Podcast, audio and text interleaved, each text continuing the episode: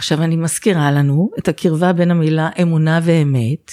כשאני מתחזקת אמונה ומשקיעה בה הרבה מאמץ, ואני מוכיחה את זה שוב ושוב, המשפט הזה הופך להיות לאמת, ולכן מה שאני רואה בחוץ זה באמת דוגמאות, ויש שפע של דוגמאות שכסף הוא מלוכלך, וכסף הוא מושחת, ואנשים שיש להם כסף הם מושחתים, אבל חשוב נורא להבין שאנחנו רואות את הדברים האלה לא כי ככה זה, כי האמונה שלנו מכוונת אותנו לראות את מה שאנחנו מראש מחפשות בעולם. ברוכים הבאים לבית הספר לקרמה טובה. אני עורכת הדין רות דהן וולפנר ואני אדבר איתכם על זוגיות, על גירושים וכמובן על קרמה שהיא בעצם תוצאה. שלום וברוכים הבאים לעוד פרק בפודקאסט שלנו והיום אה, יש לי אורחת שקוראים לה רויטל שטייט. היי רויטל. היי. אה, רויטל היא מורה להתפתחות מודעת, היא מנחה בינלאומית ומרצה, והיום אנחנו נדבר איתה על נושא שממש מעניין את כולם, כסף. והוא באמת מעניין את כולם. כי כולנו רוצים תמיד עוד. ממש. למי שלא יודע, כסף זה, זה אישו שלם, ויש סביבו המון המון המון אמונות מגבילות. אני פוגשת את זה כשאנשים מתגרשים, והם פתאום צריכים אה, לייצר לעצמם מקורות הכנסה חדשים. אני מדברת גם על גברים וגם על נשים, שפתאום אה, אה, הכסף שעמד לרשות תא משפחתי לא מספיק, ו, ופתאום צריך להתעסק עם זה, פתאום הכסף הופך להיות אישו. אני באופן אישי גם עברתי תהליך עם כסף, ממקום של לא היה למקום של ברוך השם. זה תהליך שלם שאורך שנים, אבל זה התחיל אצלי מאיזושהי החלטה עוד שהיה בנישואיי הראשונים, שאני לא מוכנה יותר להיות במינוס. Mm.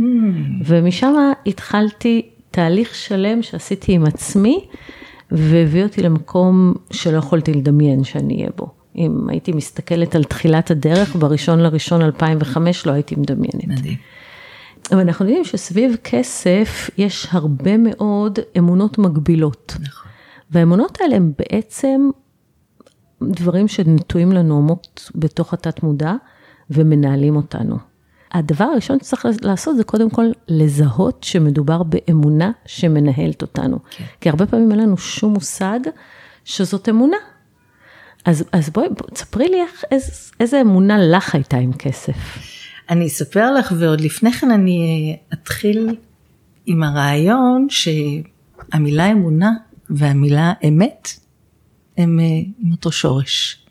אז כמה זה מתעתע וכמה זה מבלבל, הרבה פעמים להיות עם משהו שהתרגלתי להאמין לו, וגם התחלתי להאמין שזה אמת, שככה זה, ככה אני, ככה החיים, והדבר הזה מנהל בעצם את כל הבחירות שלי לאורך החיים בכלל וסביב כסף בפרט. כן, זה כמו אקסיומות. ממש.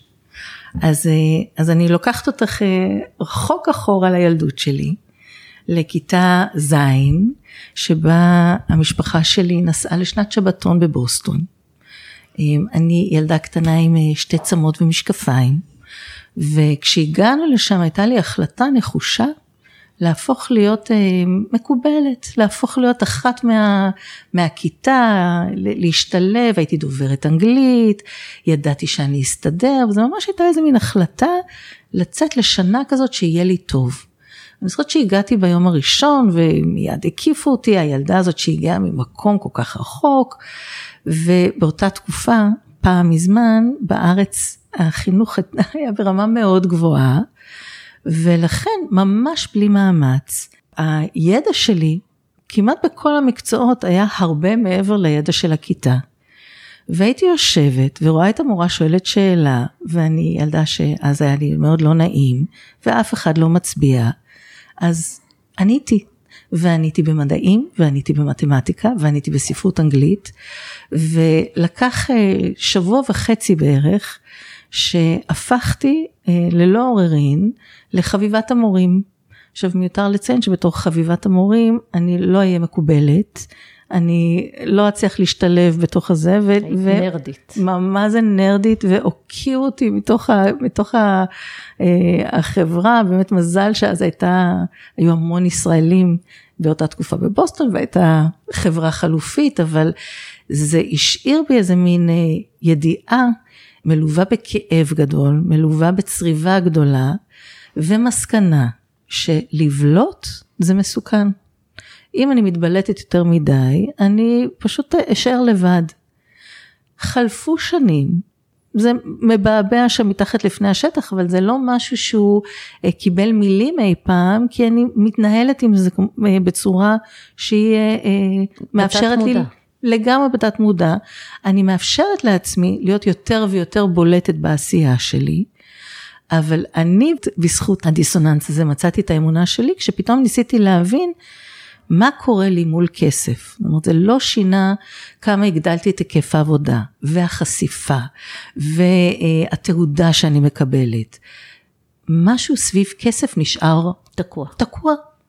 והתחלתי לחקור, ו- ואיזה מזל שבזכות זה באמת התחלתי לחקור את נושא הכסף, ושם זיהיתי פתאום שאני מאפשרת לעצמי לבלוט בכל מיני מקומות, יותר ויותר, בזהירות רבה, אבל יותר ויותר, כל זמן שכסף נשאר תקוע.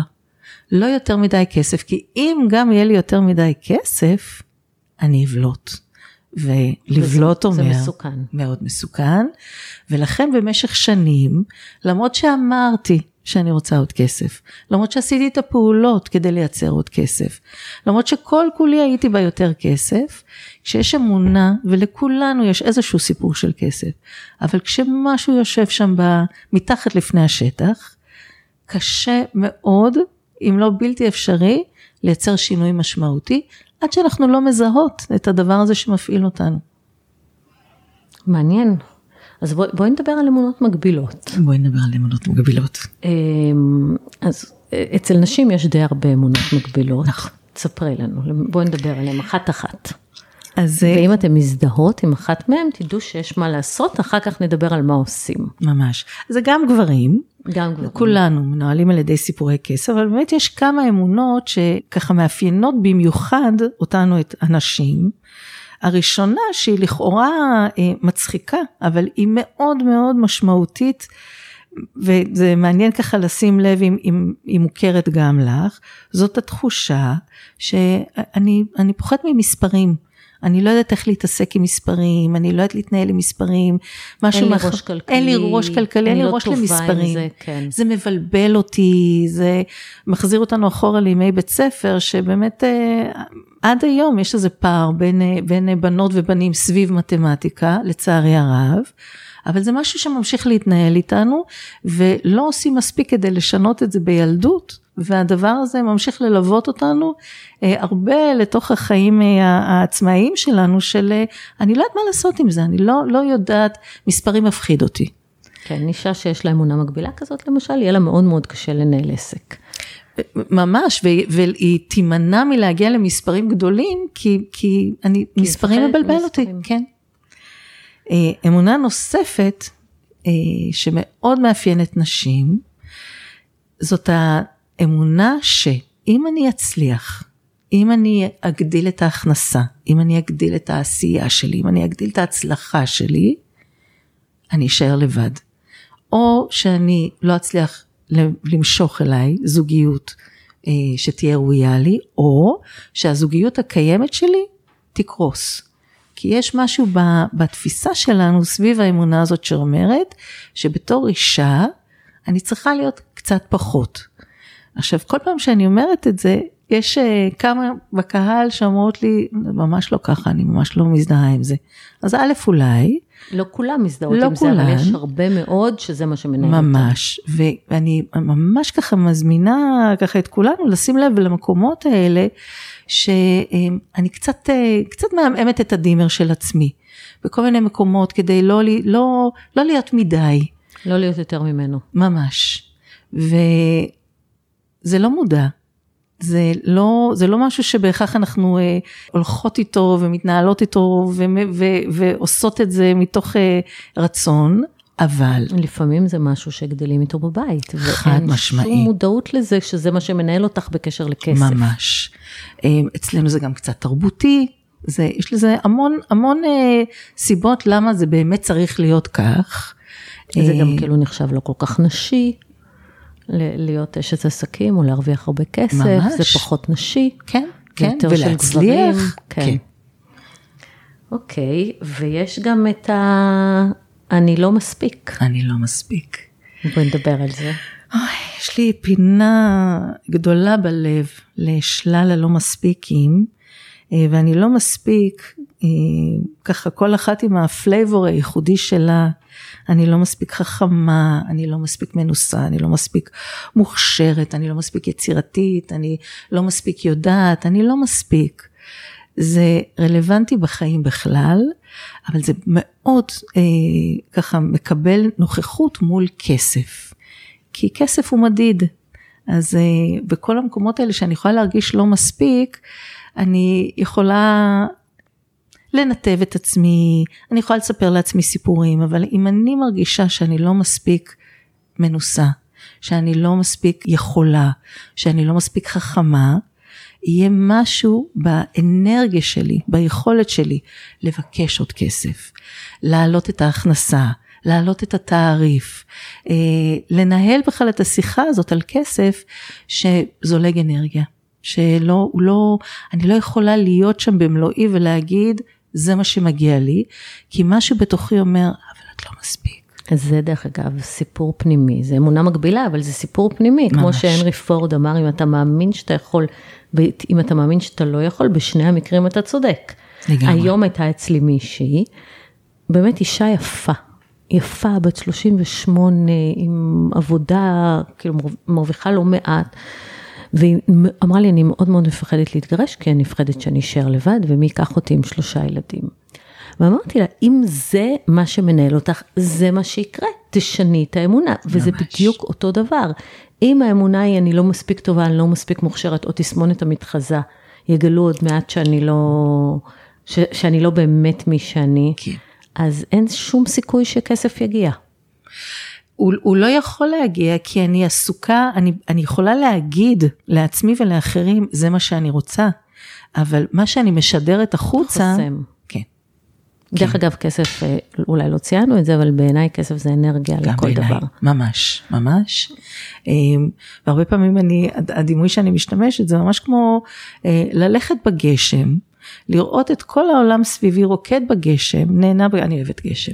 נהנה בגשם, ולא להבין למה לא יורד עליי גשם, כשאני לא שמה לב שאני אוחזת כל הזמן מטריה, ולא מאפשרת לגשם הזה להגיע, אז אני יכולה לראות אותו, לא להבין למה זה קורה לאחרים, אבל כל זמן שאני לא מזהה מה אני מחזיקה, במה אני אוחזת. והמטריה הזאת היא בעצם האמונה שמגבילה ממש. ושחוסמת אותי מכסף. כן. ויש גם את הסיפורים האלה ששמעו אנשים בבית, כסף זה מלוכלך, זה...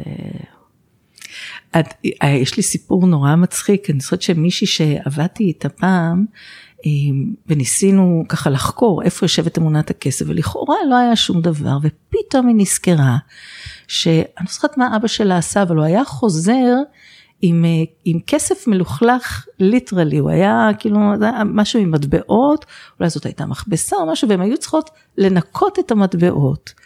אבל המסקנה הילדית הייתה, כסף הוא מלוכלך. אז...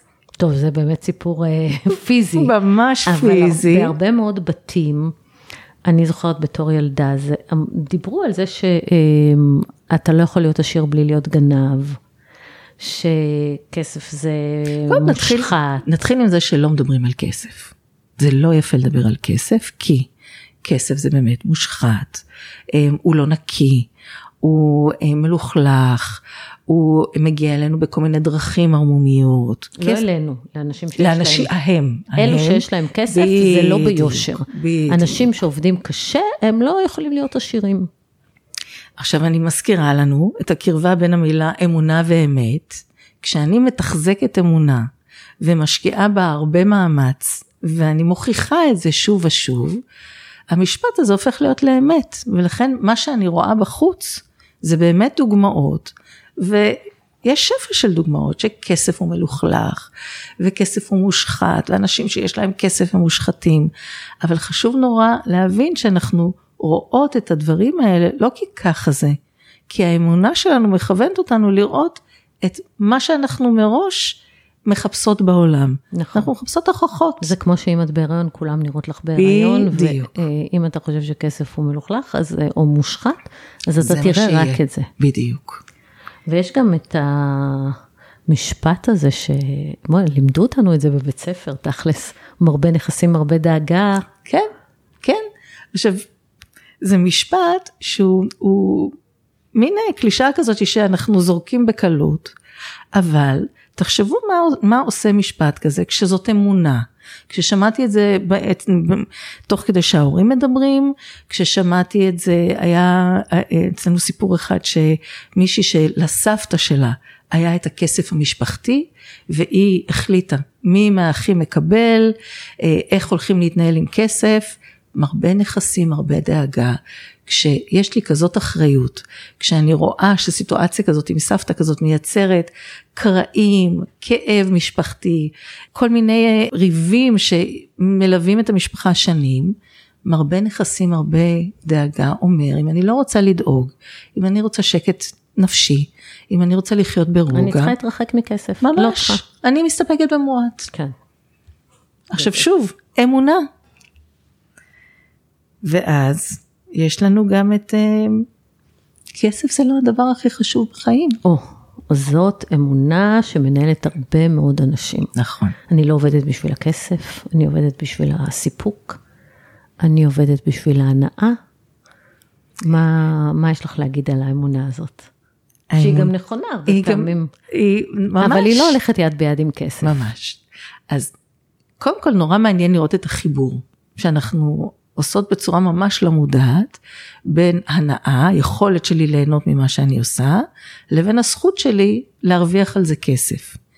ויש אה, הרבה מאוד תחומים שבהם אני אומרת לעצמי, אם אני נהנית, אם אני עושה משהו שהוא משמעותי, אם אני יוצרת, אם אני אה, עושה את מה שאני עושה כי זה גדול ממני, זאת קריאה, זאת שליחות שלי, זה הייעוד שלי, אז כסף זה לא הכל, אני משאירה פה משמעות בעולם, אני אה, עושה טוב בעולם. עכשיו אני אומרת את זה בלי טיפה של ציניות כי זאת הייתה אחת האמונות שלי, עם, אה, עם העשייה שלי, אמרתי, אם אני עושה את מה שאני עושה, ואני משנה חיים של אנשים, איך אני יכולה לקחת על זה הרבה כסף? זה, זה, כסף זה לא העיקר. עכשיו, שוב, ברגע שאני מתחילה להבין שזה לא פחות וגם לא יותר מאמונה שבי, אני יכולה להתחיל לבדוק, רגע, האומנם? זה שאני עושה משהו שהוא משמעותי, אומר שאני לא יכולה להרוויח עליו כסף? זה שאני מרוויחה כסף אומר שכסף זה העיקר? איזה בלבול יש לנו שם כל פעם מחדש סביב הקשר בין הקשר כסר, הזה. כסף להנאה או ל... החופש. אני חייבת חופש. אם יהיה לי יותר מדי כסף, אני אאבד את החופש או שלי. אני לא רוצה לעבוד קשה. אני לא רוצה לעבוד קשה, זה קלאסיקה.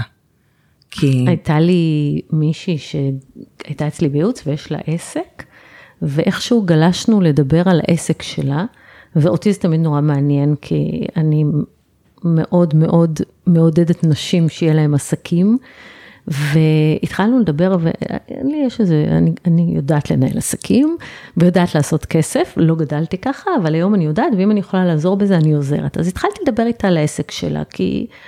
הוא, הוא כאילו היה, הוא, היא לא הרוויחה ממנו מספיק, אבל היה לו פוטנציאל ממש טוב. אז אמרתי לה, תקשיבי, תעשי ככה וככה וככה וככה וככה, והיא אמרה לי, כן, אבל איך אני יכולה לעשות את כל זה ולא לעבוד קשה? מדהים, כן. מדהים. אז אמרתי לה, את שואלת את הבן אדם הלא נכון, אני לא מפחדת מעבודה קשה. לא, לא חייבים, זאת אומרת, אפשר לעשות הרבה כסף גם בלי לעבוד קשה, אבל צריך גם להיות מוכנים לעשות מה שצריך. ממש, זה, זה דוגמה מצוינת, האמת היא ששתיהן דוגמאות מצוינות, גם צריך לעבוד קשה בשביל כסף, וגם... ואני אה, לא רוצה. ואני לא רוצה. אז זה, זה ככה הולך לשני הכיוונים, וכאמור, מה שאנחנו מאמינות, זה מה שאנחנו נוכיח בעולם, זה מה שאנחנו אה, אה, נעשה את הפעולות לקראתו, זה, אה, זה יכוון את הבחירות שלנו, וכמובן שזה ייצור את התוצאות שאנחנו עושות בחיים. כן. ויש אה, עוד אמונה, אם אני אצליח, אני אפול. כן. אה, חלק מהעשייה שלי זה סביב תשוקות. אני, אני אה, מאמינה גדולה בלחיות מתוך תשוקה, לזהות את הדברים שאנחנו ממש אוהבים ולכוון לשם. ואחת האמונות שמחוברת גם לחיים מתוך תשוקה וגם לגבי כסף, נשמעת משהו כמו אחרי כל עלייה יש ירידה. אחרי העושר תגיע הכאפה. אה, ממש כמו חיים ברכבת הרים, שאני הולכת לעלות, אבל ברור לי תוך כדי העלייה, שמתישהו זה אני אתרסק. עכשיו אין, אין סימני שאלה, אני, כשזאת אחת מהאמונות שלי, ככה זה. אה, הרבה פעמים זה, זה, אה, זאת אמונה של אנשים שחוו, או בילדות, או באיזשהו שלב מאוחר יותר. משבר כלכלי. ממש. התחושה הזאת של אה, אני יודעת מה זה אומר להיות בלמעלה, ומהלמעלה אני יודעת שיהיה למטה. עכשיו על מנת לחסוך מעצמי את כל הדרמה הזאת, את הכאב, את ה... לאסוף את החתיכות, עדיף בכלל לא לעלות על המתקן. כן. אז לא, אני... לא להגיע למעלה. ממש. זה ממש אמונה מגבילה. ויש גם את האמונה הזאת של אה, אני בזבזנית, אני לא יודעת להתנהל עם כסף. הרבה פעמים אה, התחום הזה הכלכלי הוא נחלתם של הגברים. אז קודם כל מראש, אם העברתי את האחריות להתנהלות עם כסף לבן הזוג שלי, יש משהו באמונה של אני, אני לא יודעת להתנהל עם כסף. כן. אבל אם אני מוסיף... ודרך אגב, זה לא משנה בכלל כמה את מרוויחה. ממש. זאת אומרת, ממש אני יכולה להגיד לך שהיום הייתה מישהי, שהמשכורת שלה מופקדת בחשבון המשותף, אין לה מושג אם המשכורת שלו מופקדת או לא, ואין לה שום מושג מה קורה בחשבון המשותף, וואו. היא לא מסתכלת עליו. וואו, אז כזה. כי אם אני מאמינה שאני לא יודעת להתנהל עם כסף, אם אה, משהו בילדות, אה, היה על רקע זה שאו ששמעתי את זה נאמר בסביבה, או שאמרו לי שאני בזבזנית, שכסף זולג לי בין האצבעות, שאני שורפת כסף, שנשים לא יודעות איך להתנהל עם כסף, שמשהו מהטריטוריה הזאת, או שהוכחתי לעצמי, כי מראש בחרתי לא לדעת איך להתנהל עם כסף. שוב, זאת לא מציאות, זאת אמונה שהוכחתי לעצמי שוב ושוב, וכיום אני אוחזת בתחושה שאני לא יודעת איך להתנהל עם כסף. זה גם סוג של חרדה, לא? זה יכול להגיע לחרדה. אם פתאום, וזה קורה לצערי, כשפתאום אה, בן, או, בן הזוג, או, או שנפרדים, או שהוא הולך לעולמו, ופתאום אין לי ברירה אלא להתנהל עם כסף, האפשרויות הן או באמת להיכנס לחרדה מאוד גדולה, או להתחיל לראות, רגע, מה עכשיו שאין לי ברירה, אולי אני בעצם יודעת, ומה היה קורה אם בעצם... וזה מוביל אותנו כבר למה עושים עם אמונות מגבילות. נכון. אז נראה לי שהשלב הראשון זה באמת להבין שזו אמונה מגבילה. ממש. יש משהו בהבנה הזאת שזה לא ככה זה, או ככה אני, או ככה העולם, אלא זאת אמונה. זה ממש, זה מטריה שאני מחזיקה מעל הראש. עכשיו, זה מאוד מאוד קשה לעבור לשלב שבין זו המציאות שאני משוכנעת נכון, בה ב-200 אחוז, לבין נכון. לא, זאת אמונה שמנהלת אותי, ממש, פרדיגמה. ממש. איך, איך עושים את השיפט הזה? צריך להיות באיזה מוכנות לעשות את השיפט כן. הזה, בלי מוכנות זה לא ילך. זה ממש לא, כי זה, זה ממש ליצור סדק ב, ביסודות שלנו, ב, אבל, אבל ככה אני, אני באמת, רויטל, אני באמת מתחזה, אני באמת לא יודעת, אני באמת לא מספיק, אני באמת, אני באמת ככה. ומשהו ב, ב, אה, במקום של או שהכאב נהיה גדול, גדול מדי, או משבר, או פתאום אני מחליטה שאני הגיע הזמן לייצר שינוי, זאת אומרת, אחד, שתיים או שלוש, אבל באמת צריך להיות שם איזו מוכנות מאוד גדולה, כי לשנות אמונה, זה כמו לשנות את אה, אחת מאמיתות היסוד שלנו. בטח, בטח סביב אה, כל מה שדיברנו עכשיו. זה חלק מההגדרה של מי שאני. אז פתאום אני צריכה להסכים לעשות צדק קטן. רגע, זה, זה חייב להיות ככה? להסתכל מסביב, האם כל האנשים שאני מכירה הם מושחתים כי יש להם הרבה כסף? האם כל האנשים שאני מכירה היחסים שלהם קרסו מכיוון שהם הצליחו מאוד? האם תמיד אחרי כל עלייה תבוא ירידה? להתחיל לשים לב האם זאת אמת? האם זאת אמונה שלי, אולי של המשפחה הגרעינית שלי, אבל בוודאי לא תמונת מציאות. עכשיו ברגע שאני מזהה אותה, אנחנו, אנחנו יצורים מאוד תועלתניים, אנחנו לא נאחוז בשום דבר שאין לו ערך. אז זה שלב שהוא מאוד לא פשוט, כי ברגע שאני מזהה אמונה על עצמי, הנטייה זה להעלים אותה. אני די, הבנתי, אני רוצה, אני רוצה משהו אחר. אבל עד שאני לא עושה איזה שלום פנימי עם, עם אמונה שהובילה אותי עד עכשיו, עד שאני לא מבינה שאני אוחזת במשהו, כי היה לו איזה ערך עבורי. אני האמנתי שכדי לא לבלוט, אני צריכה לוודא בצורה ממש לא מודעת, שלא יהיה לי יותר מדי כסף. זה היה, זה יצר המון בלאגן בחיי, אבל זאת אמונה שמבחינת הילדה בת ה-12, ידעתי שככה אני לא אשאר לבד, ככה זה לא מסוכן, אני לא אזרק מהשבט, אני לא אהיה דחויה. אז נורא חשוב לשים לב שלכל אחת מהאמונות האלה יש משמעות נורא... יש בדרך כלל גם, גם uh, מקור בילדות. ת... תמיד כי... יש כן. שם, כן. זה נקרא, יש מישהו, סופר יפני שנקרא קן הונדה. שמעת עליו? כן. שכתב את הספר Happy Money, והוא מדבר המון על פצעי כסף, קוראים לזה money ones, איך זה בא מה, מהילדות שלנו, לפעמים מהסבא וסבתא, לפעמים מדברים שההורים אמרו לנו. ממש. לפעמים מאיזשהו הקשר לא מודע בכלל, ו, ואיך צריך לעשות עם זה שלום. זה תהליך, זה, זה לא תהליך. זה תהליך. אמ, את יודעת, את, את מודל מדהים לזה, כי את אומרת, אני באתי מרקע אחד, ובאיזשהו שלב אמרתי, אני לא, אני לא מוכנה יותר מינוס. אז, אז אני אספר. אנחנו היינו, אני וניב, אני הייתי עורכת דין צעירה, הייתי עצמאית, אבל הייתי צעירה, והוא היה שכיר במשרד ראש הממשלה, ושתי המשכורות שהבאנו הביתה אף פעם לא היו מספיקות. תמיד היה חסר לנו כל חודש עשרת אלפים שקל, כל חצי שנה היינו במינוס שישים אלף שקל, שהיום אני לא יכולה לתפוס את זה בכלל. ואז באיזשהו, בקיץ 2004 יצאנו לנופש שלא היה שום סיכוי שאנחנו יכולים להרשות לעצמנו אותו, ולקחתי איתי את הספר אבא עשיר אבא אני. והספר הזה מדבר על הכנסה פסיבית ועל נכסים שמשכירים, ואיפה אני ואיפה נכסים שמשכירים. רגע, כי איזה, איזה אמונה הייתה לא, שם? לא, כי היה לי בית עם משכנתה. כן. ורציתי למכור אותו בשביל לכסות כל החובות, ואבא שלי אמר לי, אם תמכרי אותו לא יהיה לך לא בית ותמשיך עם החובות, לא לעשות את זה. אבל זה היה המצב אז. אבל כן ראיתי שאולי מתישהו זה יכול להיות אפשרי, ואמרתי, אבל בתור התחלה, אני חייבת לצאת מהמינוס. ואז, עכשיו עד אז לא היה קשר בין ההתנהלות לא שלי ולא של ניב לבין חשבון הבנק שלנו. התנהלנו בלי קשר לחשבון בנק, היינו מוציאים, מוציאים, מוציאים, מוציאים, וכל כמה זמן היה טלפון מחווה מהבנק, שלא היינו עונים למספרים חסויים, וכל חצי שנה הבנק היה מציע לנו הלוואה בשביל לכסות את המינוס. ואז היינו משלמים את ההלוואות, ואז עוד פעם היינו במינוס. זה היה מעגל כן. בלתי נגמר. כן. היינו צעירים, והתנהלנו בלי קשר לחשבון הבנק.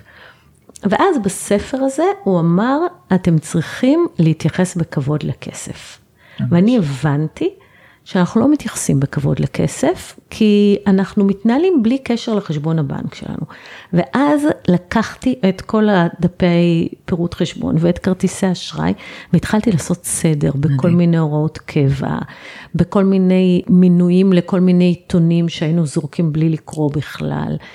ו- וממש עשיתי לנו תוכנית כלכלית, הגדלתי את המשכנתה, התעסקתי, עבדתי בזה. הגדלתי את המשכנתה, אני זוכרת, ב-127 אלף שקל בשביל לכסות את כל ההלוואות, ותוך איזה חודש וחצי, פעם ראשונה מזה שבע שנים, מדהים. כמעט שמונה שנים, שלא היה מינוס, היה פלוס 9,000 שקל בחשבון בנק.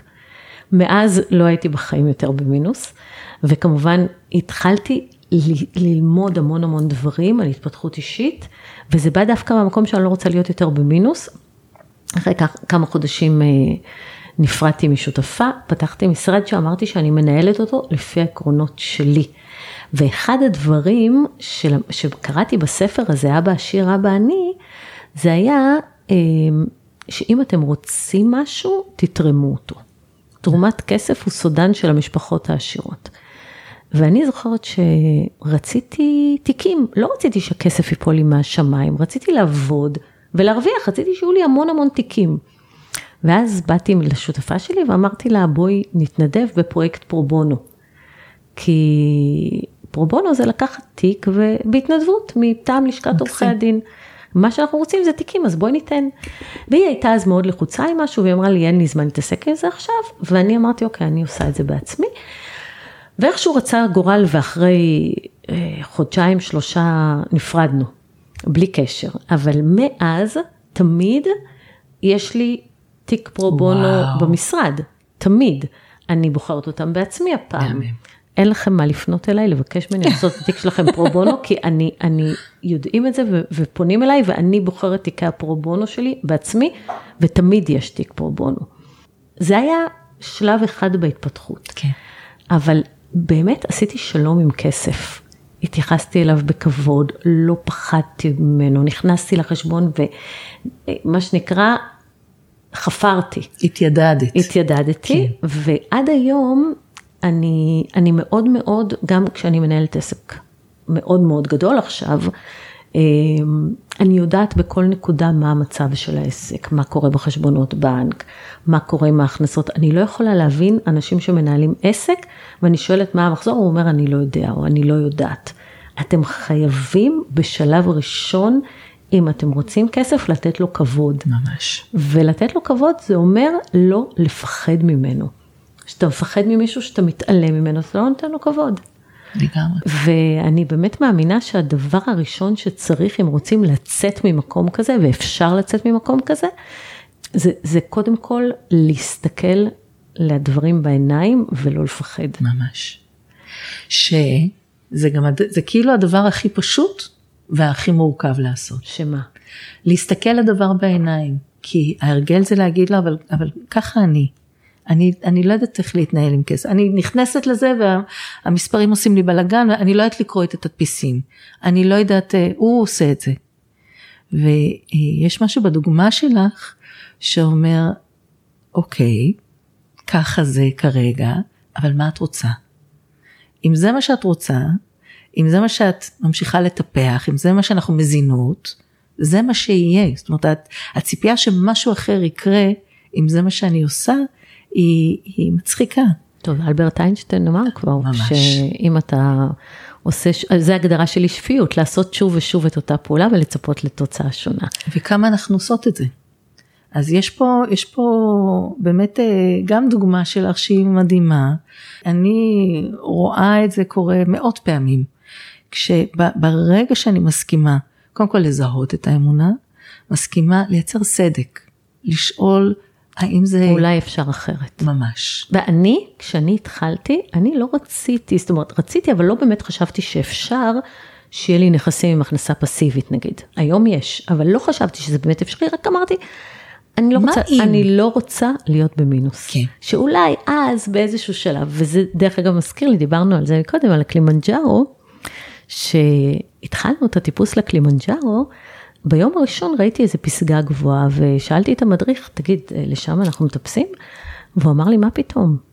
את הפסגה של הקלימנג'ארו את לא יכולה בכלל לראות, היא מעבר לעננים. מדהים. ופשוט צריך להתחיל, זה בכלל היה פסגת הר מרו, שזה היה בגובה 4,500, וקלימנג'ארו 5,895 מטר. ואם היינו רואים את זה, יכול להיות שהיינו מפחדים להתחיל. ממש. אבל פשוט צריך לעשות את הצעד הראשון ממש. הזה, של להגיד, אוקיי, אני לא רוצה להיות יותר תלויה כלכלית. אני לא רוצה להיות יותר במקום הזה. ודרך אגב, זה לא משנה מה המקצוע שלך. נכון. זאת אומרת, אני בשיחה המקדימה אמרתי לך, אוקיי, ואם אני עכשיו מורה בכיתה ב' ואין לי שיעורים פרטיים, אני לא יכולה לעשות כלום, מה אני עושה? אז שוב, זה ממש, הדוגמה הזאת של הקילימנג'ארו היא מצוינת, כי אמ, קודם כל, אני מזהה שהרעיון הזה של אני מורה לכיתה ב', אני, משהו באני מורה, זה חלק מהזהות שלי. ואני מורה זה גם שם קוד ל... אני יכולה להרוויח עד תקרת משכורת מסוימת, אה, אני מוגבלת בכמה אני יכולה עוד לעשות, אני הרבה פעמים עושה את השליחות שלי, ואני לא אצליח לצאת מתוך המעגל הזה.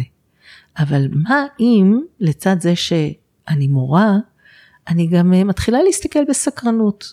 כי אם המטרה שלי, אם הקילימנג'ארו האישי שלי אומר לצאת ממינוס, אומר לייצר הכנסה פסיבית, אומר לייצר שפע כדי שיהיה לי ואחר כך לילדיי, משהו מההחלטות האלה שהם מעבר, מעבר למה שאפשר לראות בעיניים, אבל הם בטח לא המקום שאני נמצאת בו עכשיו, אני מתחילה לעשות צעדים. ולפעמים הצעדים האלה זה להתחיל להתעניין, להתחיל לקרוא, כמו שאת אומרת, נכנסתי לחשבון הבנק, התחלתי להתיידד עם המספרים, התחלתי לראות מה אפשרי, להתחיל לדבר עם אנשים. אנחנו לא מדברות מספיק על כסף. וכשמתחילות לדבר על כסף פתאום יש המון המון המון אפשרויות וגם המון תמיכה וגיבוי מכל מיני כיוונים בתנאי שאני מסכימה להאמין שזה אפשרי עבורי. נכון. זה, זה הדבר הראשון. ודבר שני שאני רוצה לומר בקשר לכסף, זה שלפני שמדברים על כסף צריך לדבר על ערך. ויש משהו, קודם כל אתה צריך לבנות לעצמך את הערך העצמי, כי אם באמת אנשים שאין להם ערך עצמי ושהם עדיין בתסמונת המתחזה, יהיה להם הרבה יותר קשה. למרות שתסמונת המתחזה יכולה להרים ראש מדי פעם אצל כולם, אצל אבל, כולם. אבל אתה באמת צריך להביא ערך, את. את, העירו לי שלא מדברים ב- בלשון זכר שאת אישה. נכון. את צריכה להביא ערך, ו- ויש משהו בזה שכל אחד בשביל באמת להגיע לכסף צריך לחפש את הערך שהוא יכול לתת, אבל זה הערך הסינגולרי שלו, הערך ממש. שמייחד אותו ושיכול לייצר לו ביקוש קשיח, כי רק הוא יכול לתת את הערך הזה. וברגע שאתם מוצאות כן. את הדבר הזה, את הערך הסינגולרי הזה, גם, ואתם לא מפחדות מכסף, הכסף יגיע. זה ממש אה, השילוב של השניים האלה, אה, מבחינתי יוצר קסמים. כי זה מייצר פתאום תוצאות שרגע לפני לא יכולתי לדמיין, לא יכולתי להאמין, ו, ותחשבו, מה שאנחנו אומרות פה זה, זה לכאורה, זה נורא פשוט. זה להבין מה הערך שלי, להבין מה הערך של העשייה שאני עושה. לא ביני לביני ככה בצנעה או בלהבין מה המתנה שלי וגם מה הערך שלה ולהתחיל להתרגל להגיד אני ראויה, אני ראויה אה, לקבל על זה תמורה, אני ראויה לקבל על זה אה, הערכה וחלק מההערכה הזאת היא עם כסף. וברגע שאני רואה בכסף אה, משהו לגיטימי למשל. ממש. משהו שאני רוצה ברגע שאני נמצאת בתודעת שפע, לא דיברנו עוד על תודעת נכון, שפע. נכון, נכון. משהו שאני ראויה לו, אז זה מגיע. עכשיו, באמת כמו שהזכרת מקודם, עם כסף, זה לא רק המטבעות והניירות. כסף זה באמת סוג של אנרגיה.